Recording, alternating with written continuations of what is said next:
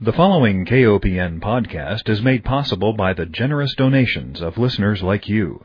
Please consider a donation to listener-supported community radio, KOPN. You can donate securely on our website at kopn.org. Hi, welcome to Food Sleuth Radio, where we help you think beyond your plate. I'm Melinda Hemmelgarn, a registered dietitian and investigative nutritionist, and I'm on a mission to find food truth and connect the dots between food, health, and agriculture. And today it is my honor to welcome Ferd Hefner, who is the Policy Director for the National Sustainable Agriculture Coalition. Thank you for being with me, Ferd. It's a pleasure to be here, Melinda. Well, the reason why I asked you to be on today is because there's been so much discussion about food safety, in particular the Senate bill that talks about the Food Safety Modernization Act. And we've got some people saying, and I will name names, the Safe Tables Our Priority group, a group of concerned parents, many of whom who have lost children through food safety issues, the E. coli incident being one. They're very much in favor of strengthening food safety laws and regulations, and certainly we can understand how they feel. And on the other hand, we have family farmers who say these tighter regulations are going to destroy our ability to have an income. So tell me a little bit about food safety laws, and what do you know and what do you think we should do? Yeah, well, first, the big context, of course, food safety as a whole, if you just hear that word, you would think of not only pathogens and microbiological contamination of food, but you would think of things like pesticide residues or genetically modified organisms or various food safety considerations related to the use of antibiotics in livestock feed. And the important thing to note at the very outset is that as Congress is considering food safety legislation, it only has to do with what the Federal Food and Drug Administration regulates in terms of food.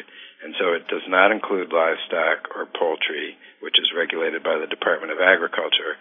It does not include anything related to pesticides, which is primarily regulated by the Environmental Protection Agency.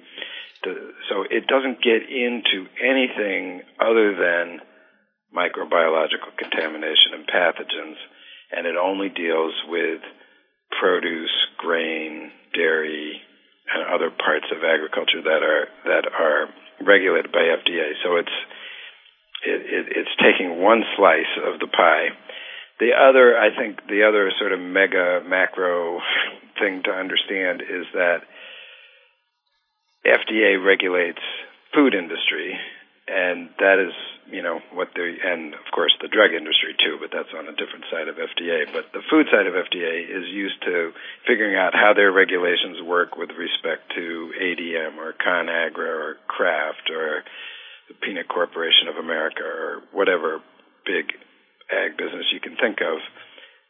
They do, however, have sort of broad generic, somewhat vague authority over farms, but a big issue in this legislation is whether a law that's being written primarily to deal with the big food manufacturing companies, whether those same exact provisions can be applied to farms. And what we've been arguing throughout the debate is that to the extent that farms need to be regulated, which we think is open to question on this score, but to the extent they do, they need very different provisions than the provisions that are going to apply to the Conagras and Cargills of the world.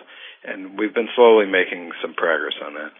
Yeah, I think that's a great observation. The one-size-fits-all regulation is frightening to small farmers, and it doesn't work. It doesn't make any sense. Yeah, and one size fits all goes down to the next layer, so then even within production agriculture, you have, a regulation that might work for a farm that has 3,000 acres of romaine lettuce, and that's all, does not work necessarily. The same regulation or guidance doesn't necessarily work for the farm that maybe has 50 acres and 50 different crops.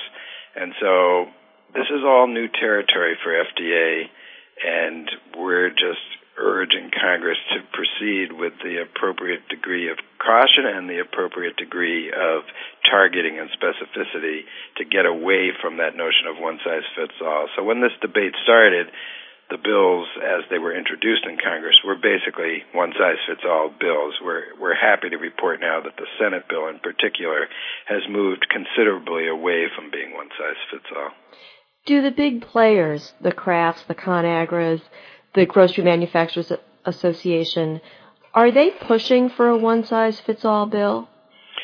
Pretty much, and Grocery Manufacturers of America has been perhaps the biggest player from the industry side, and they've learned, I would say, over the course of the last year and a half to not use that phrase and to try to message away from it, but they still pretty much want it. In fact, one of their lobbyists approached us at one point in the legislative debate and said, "You guys are doing us such a great favor because to the extent that you win anything, you're just going to give us this enormous advantage, you know, our guys this enormous advantage in the marketplace because we'll, the mega farms will be well represented with lobbyists and lawyers working with FDA to make sure that the regulations fit their particular industrial size agricultural mold, and then they'll be able to advertise, you know, fully compliant with FDA, blah, blah, blah, and that will give them a competitive advantage." And I take that very, very seriously. I think there are segments of agriculture and segments of the food industry who view not just food safety, but other regulatory issues as well as opportunities to consolidate the industry, including the production agriculture side of it. And so regulation, in part because it can get written in such a way that it only really works for the big guys, and secondly, because the big guys are going to have much more lobbying and legal strength to work the system, it tends to consolidate and force greater concentration. So we have to be really, really careful as food safety laws get written that there are enough protections to try to fight against that trend. I totally agree with you. I think so many of our problems today with regard to food safety are actually the result of consolidation. Earlier this year, there was a recall of over 400,000 pounds of ground beef. And then I remember the other recall that had to do with the peanut butter. So all of this peanut butter was produced in Georgia. It went all the way to the West Coast. Then it had to go back to the manufacturer for destruction. And I'm thinking, who's even calculating the full cost of these recalls? So this whole idea of consolidation where, you know, one manufacturer is producing food for the country, it might sound good from an efficiency standpoint, although I even question that. But from a food safety standpoint, if something goes wrong, a lot of folks are going to get sick.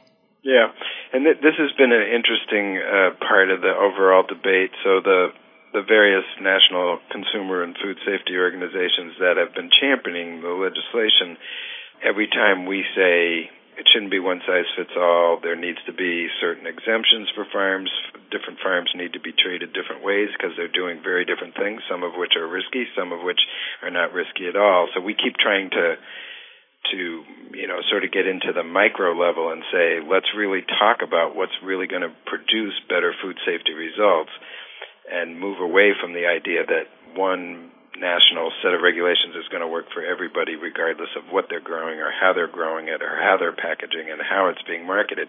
So we're trying to get down to a greater level of specificity on that.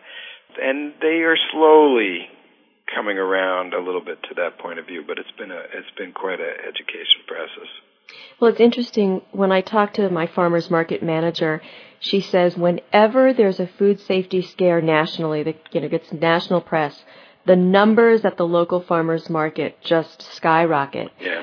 And what I heard is that, and maybe you can help me understand this, but the way the legislation is written right now, and this is Senate Bill 510, that the direct marketers, so the farmers that are selling at the market directly to consumers, will not be affected by this bill. Is that true? Kind of. It's under current FDA regulation. So this isn't what's in the bill, but what's currently FDA law. through regulation is that if a farm is doing some form of processing, however minimal, that could be anything from just, you know, taking off the tops off of a vegetable or flash freezing fruit or boiling maple syrup sap or, I mean, processing defined very broadly. They say if a farm is doing that and more than 50% of their overall sales are direct to consumers, then everything they grow, the part that's directly marketed to consumers, the part that's wholesaled, everything is exempt under current regulation. So these, both the House and Senate bill assume that moving forward. The House bill actually puts that into law now, puts that existing FDA regulation, makes it part of the statute. The Senate bill 510 doesn't do that, but assumes that that regulation stays in place. And so the important thing there is there's already an exemption. It has to do with direct marketing.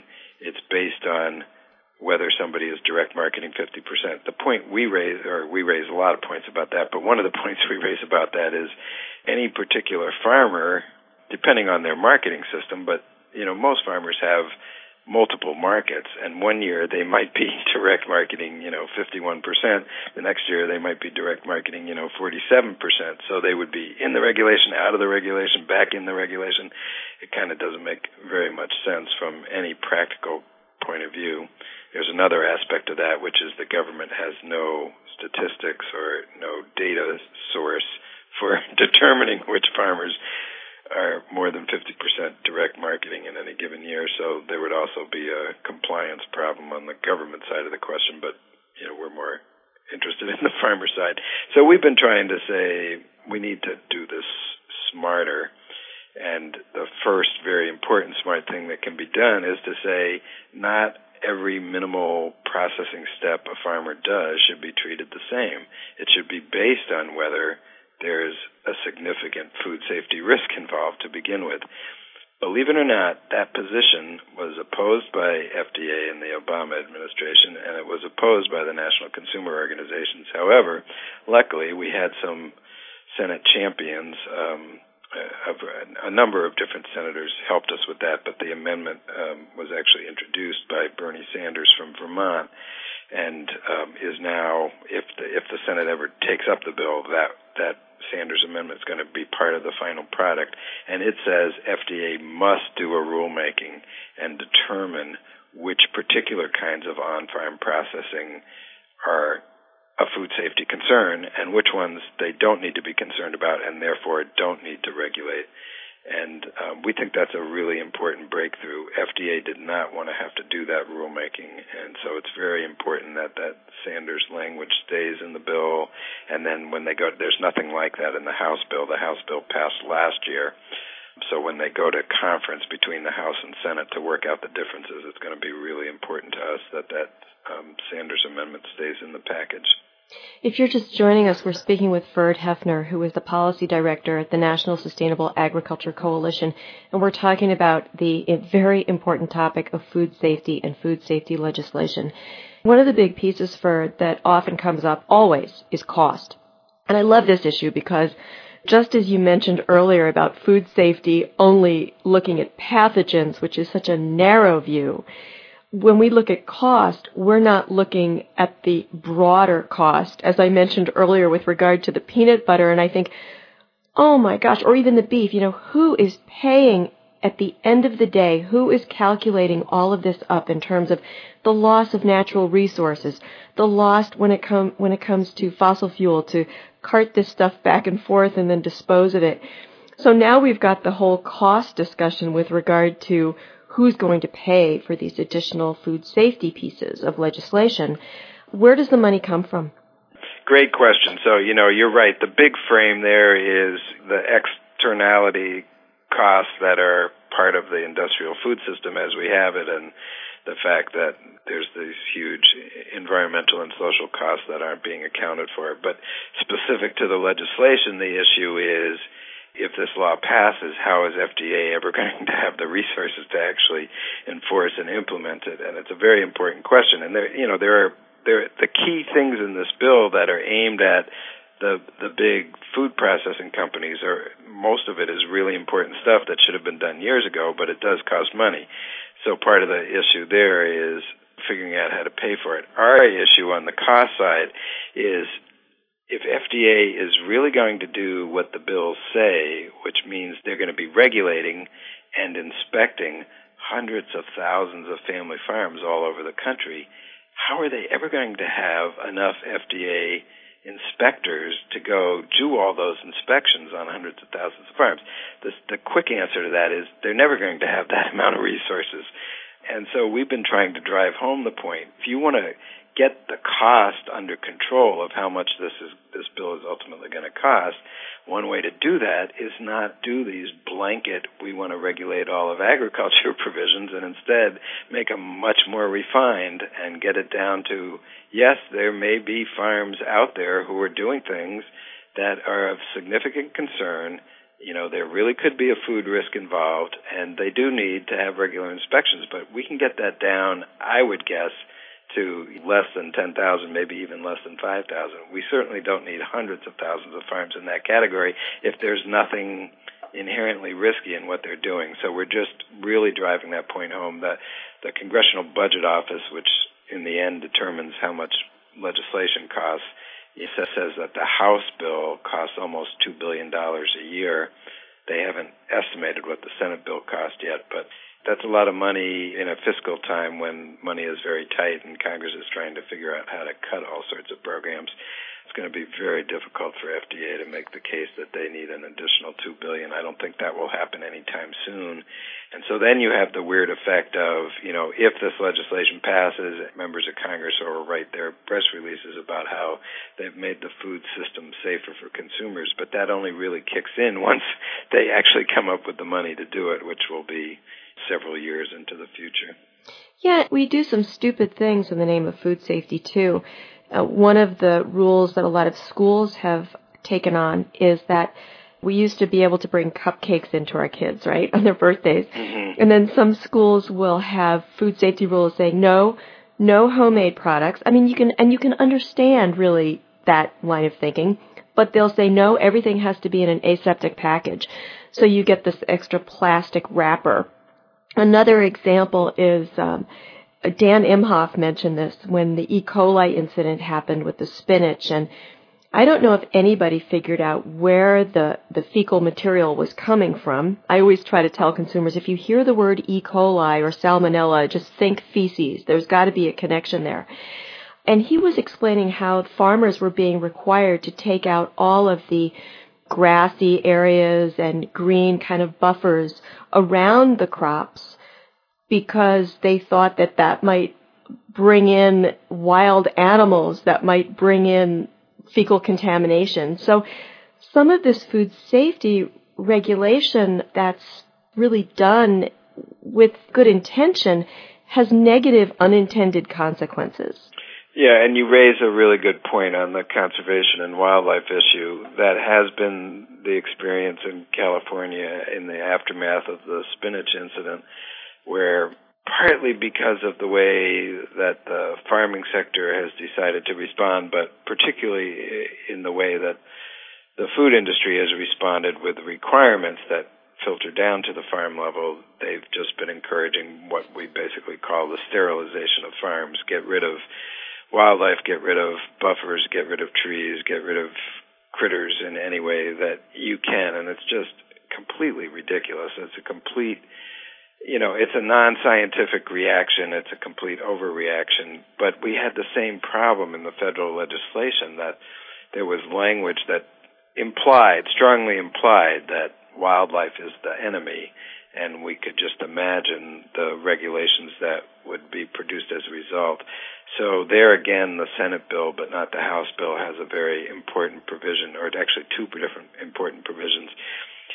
When the Senate committee marked up its bill at the committee level, we successfully got language introduced and into the bill that says that other federal players have to be at the table when EPA writes its regulations as they impact conservation, environment, and wildlife.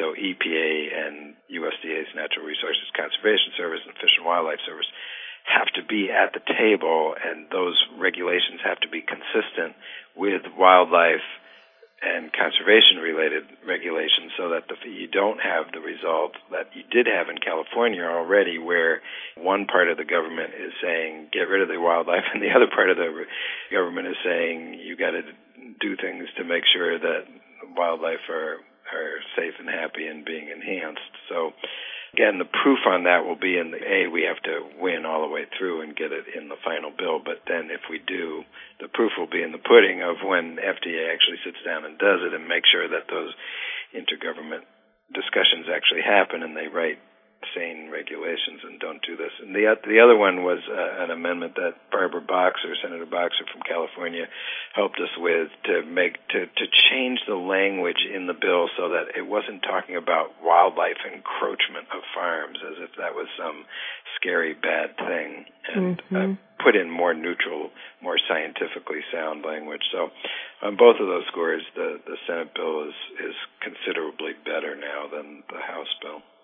So could we make a law to require everyone who's writing food safety legislation to have a degree or take a quick course in ecology? Yeah. And I will say, as we've talked to agency staff at FDA, they do have a lot of people there on staff who do get these issues and do have appropriate scientific background. So I think there's some hope there.